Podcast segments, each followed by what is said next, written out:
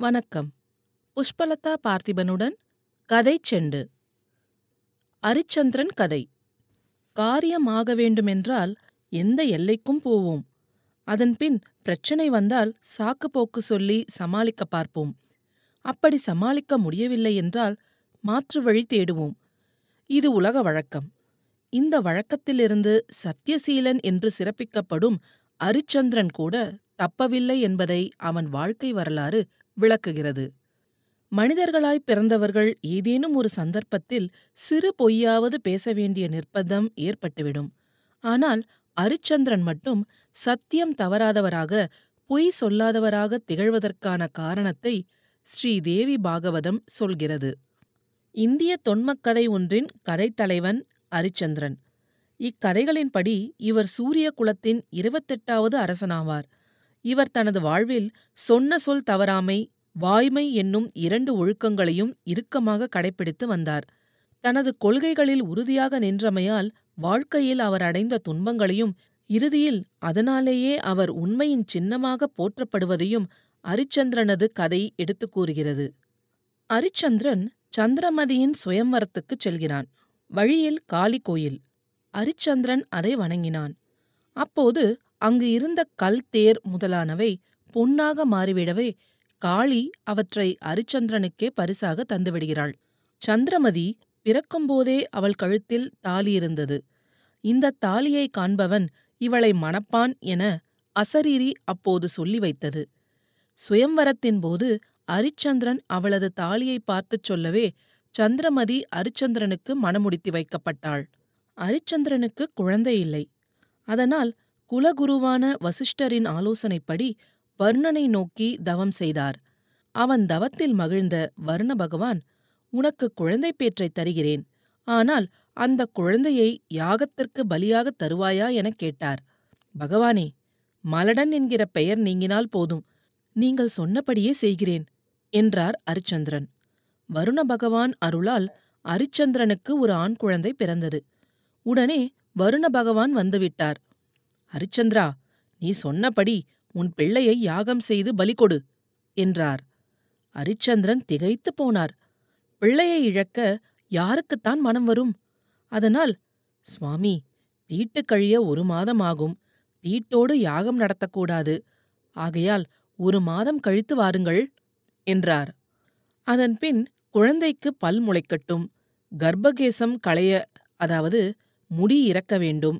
உபநயம் அதாவது பூணூல் ஆக வேண்டும் என்றெல்லாம் சொல்லிச் சொல்லி மகனுக்கு பதினோரு வயது ஆகும் வரை அரிச்சந்திரன் யாகமே செய்யவில்லை.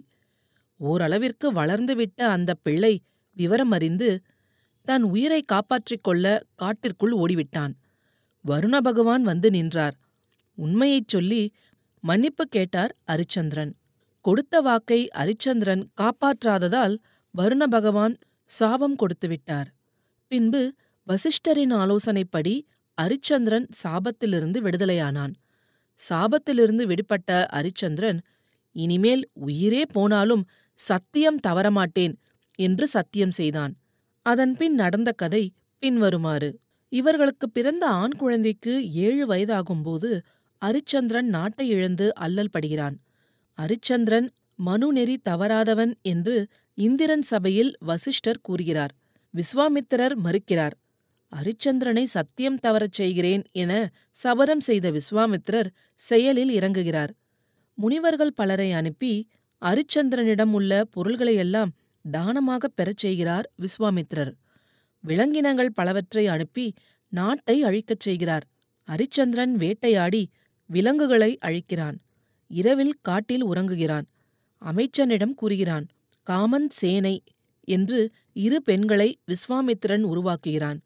அவர்கள் தங்களை அரிச்சந்திரன் மனம் செய்து கொள்ள வேண்டும் என வற்புறுத்துகின்றனர். அரிச்சந்திரன் மறுத்து விரட்டிவிடுகிறான் விஸ்வாமித்திரர் அந்த பெண்கள் பக்கமாக பேசுகிறார்.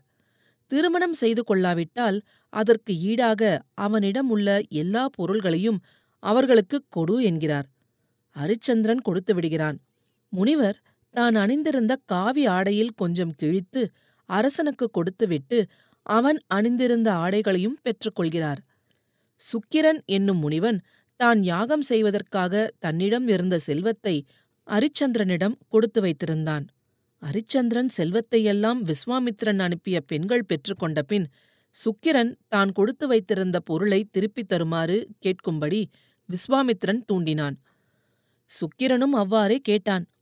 நாற்பத்தைந்து நாளில் திருப்பித் தருவதாக வாக்களித்துவிட்டு அரிச்சந்திரன் பொருள் தேடச் சென்றான்.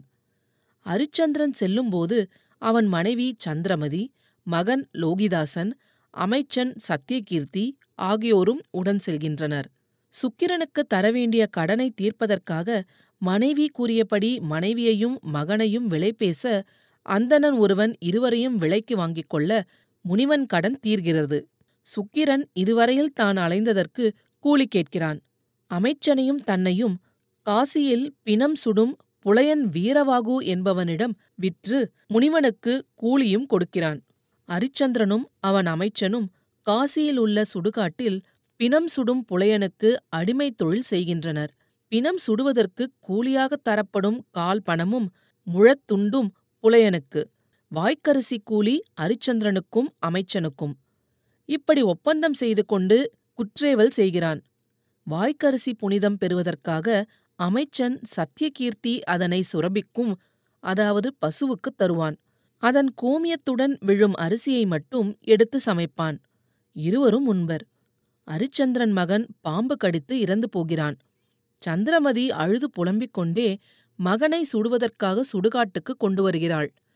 அரிச்சந்திரன் பிணத்தை சுடுவதற்கு கூலி கேட்கிறான். அவள் தன்னிடம் இல்லை என்கிறாள். கழுத்திலிருக்கும் தாலியை கொடு என்கிறான். தாலியை கண்டவன் தன் கணவனே என உணர்ந்த சந்திரமதி உண்மையை உரைக்கிறாள். இறந்தது தன் மகனே என உணர்ந்த பின்னும் வீரவாகுக்குச் சேர வேண்டிய கால் பணமும் முழத்துண்டும் எசமான் பார்ப்பனனிடம் வாங்கி வரும்படி மனைவியை அனுப்புகிறான். சந்திரமதி பார்ப்பனிடம் வருகிறாள். வழியில் குழந்தை ஒன்றின் பிணம் கிடக்கிறது. அது கள்வரால் கொலை செய்யப்பட்ட காசி அரசனின் குந்தை.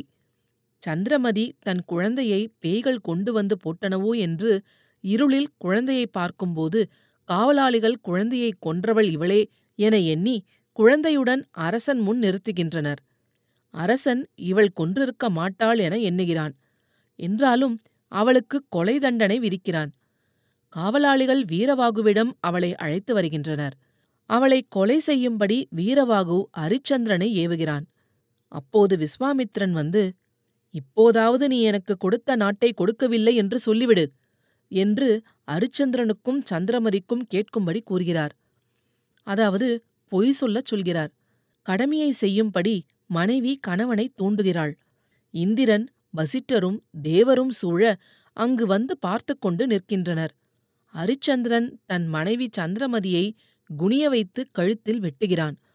அந்த வெட்டு அவள் கழுத்தில் மாலையாக விழுகிறது. உண்மை மீது அவன் கொண்டிருந்த உறுதிக்காக அவனை போற்றிய அவர்கள் அவனது மகனை உயிர்ப்பித்தனர். அரிச்சந்திரனுக்கும் அவனது மனைவிக்கும் ஸ்வர்க்க பதவி கொடுத்தனர். எனினும் அதனை ஏற்க அவர்கள் மறுத்தனர். தமது குடிமக்களை விட்டுவிட்டு செல்வது சரியல்ல என்றும் அதனால் அவர்களையும் தன்னோடு கூட்டிச் செல்ல விரும்புவதாகவும் அரிச்சந்திரன் இறைவனிடம் வேண்டினான்.